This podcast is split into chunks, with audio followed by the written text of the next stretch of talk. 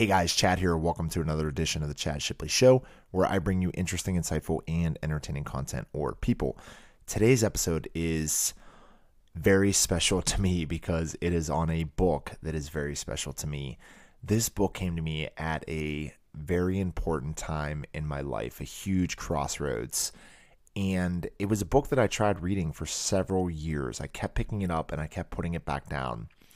And it happened to just find its way into my life at exactly the right time. I was just at the point of launching Sweat Bar Fitness or the strategic planning that was into Sweat Bar Fitness. So I had just started my new job.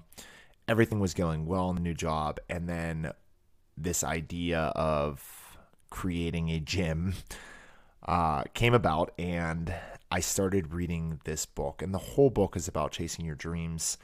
I had a friend of mine, a very good friend, actually reach out to me recently and say, if you were to recommend a book that by the time I was done reading it, it would make me want to leave my job and chase my dreams, what would that book be?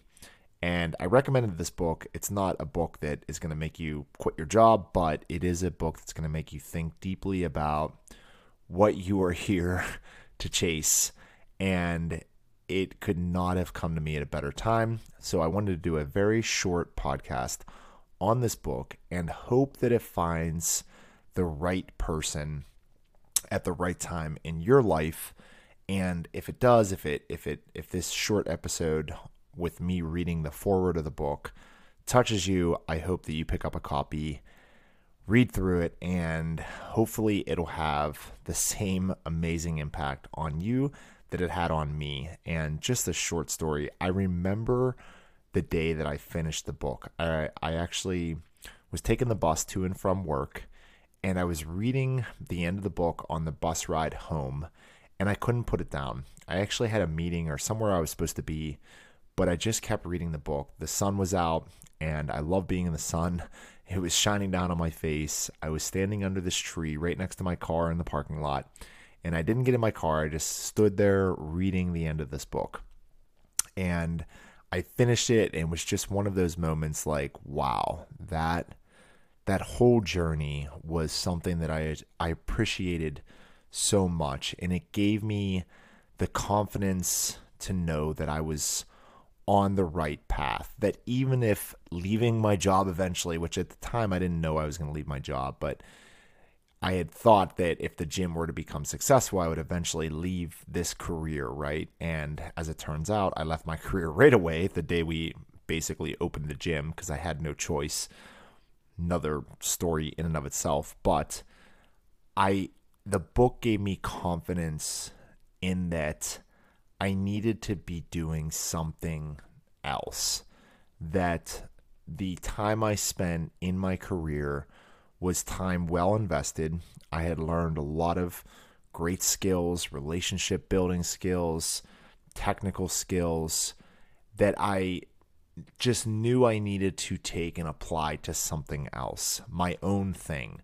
I always say now that I kind of spent my first 15 years solving someone else's problem, and I wanted to spend the rest of my career solving my own problems, meaning you know, a business for myself and everything that I'm doing, I'm doing it for the success of my company. And I didn't, you know, know what that was going to end up being, but it was going to start out with being a gym and I was going to give that everything that I had and see how it went. And this book just gave me the confidence to know that that's going to be a scary journey but it's a journey that you have to go on. So, with no further ado, I'm going to read the foreword. It's very short, and I hope that it finds the right person. When The Alchemist was first published 25 years ago in my native Brazil, no one noticed. A bookseller in the northeast corner of the country told me that only one person purchased a copy the first week of its release. It took another six months for the bookseller to unload a second copy, and that was to the same person who bought the first. And who knows how long it took to sell the third. By the end of the year, it was clear to everyone that The Alchemist wasn't working. My original publisher decided to cut me loose and canceled our contract. They wiped their hands of the project and let me take the book with me. I was 41 and desperate. But I never lost faith in the book or ever wavered in my vision. Why? Because it was me in there, all of me, heart and soul. I was living my own metaphor. A man sets out on a journey, dreaming of a beautiful or magical place in pursuit of some unknown treasure. At the end of his journey, the man realizes the treasure was within him the entire time. I was following my personal legend, and my treasure was my capacity to write, and I wanted to share this treasure with the world. As I wrote in The Alchemist, when you want something, the whole universe conspires to help you. I started knocking on the doors of other publishers. One opened, and the publisher on the other side believed in me and my book and agreed to give The Alchemist a second chance. Slowly, through word of mouth, it finally started to sell 3,000, then 6,000, 10,000, book by book, gradually throughout the year. Eight months later, an American visiting Brazil picked up a copy of The Alchemist in a local bookstore. He wanted to translate the book and help me find a publisher in the United States. HarperCollins agreed to bring it to an American audience, publishing it with great fanfare. Ads in the New York Times and influential news magazines, radio and television interviews, but it still took some time to sell, slowly finding its audience in the United States by word of mouth, just as it did in Brazil. And then one day, Bill Clinton was photographed leaving the White House with a copy. Then Madonna raved about the book to Vanity Fair, and people from different walks of life, from Rush Limbaugh and Will Smith to college students and soccer moms, were suddenly talking about it. The Alchemist became a spontaneous and organic phenomenon. The book hit the New York Times bestseller list, an important milestone for any author, and stayed there for more than 300 weeks. It has since been translated into more than 80 different languages, the most translated book by any living author, and is widely considered one of the 10 best books of the 20th century. People continue to ask me if I knew The Alchemist would be such a huge success. The answer is no. I had no idea. How could I? When I sat down to write The Alchemist, all I knew is that I wanted to write about my soul. I wanted to write about my quest to find my treasure. I wanted to follow the omens, because I knew even then that the omens are the language of God. Though The Alchemist is now celebrating its 25th anniversary, it is no relic of the past. The book is still very much alive. Like my heart and like my soul, it continues to live every day, because my heart and soul are in it, and my heart and soul is your heart and soul. I am Santiago, the shepherd boy, in search of my treasure, just as you are Santiago, the shepherd boy, in search of your own.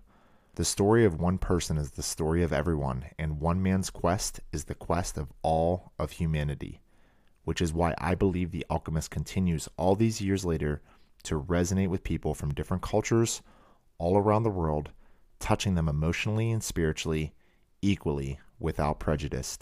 I reread The Alchemist regularly, and every time I do, I experience the same sensations I felt when I wrote it. And here is what I feel I feel happiness because it is all of me and all of you simultaneously. I feel happiness too because I know I can never be alone. Wherever I go, people understand me. They understand my soul. This continues to give me hope. When I read about clashes around the world, political clashes, economic clashes, cultural clashes, I am reminded that it is within our power to build a bridge to be crossed. Even if my neighbor doesn't understand my religion or understand my politics, he can understand my story. If he can understand my story, then he's never too far from me. It is always within my power to build a bridge. There is always a chance for reconciliation, a chance that one day he and I will sit around a table together and put an end to our history of clashes. And on this day, he will tell me his story, and I will tell him mine. And with that, I hope that you guys have an amazing day. Thanks.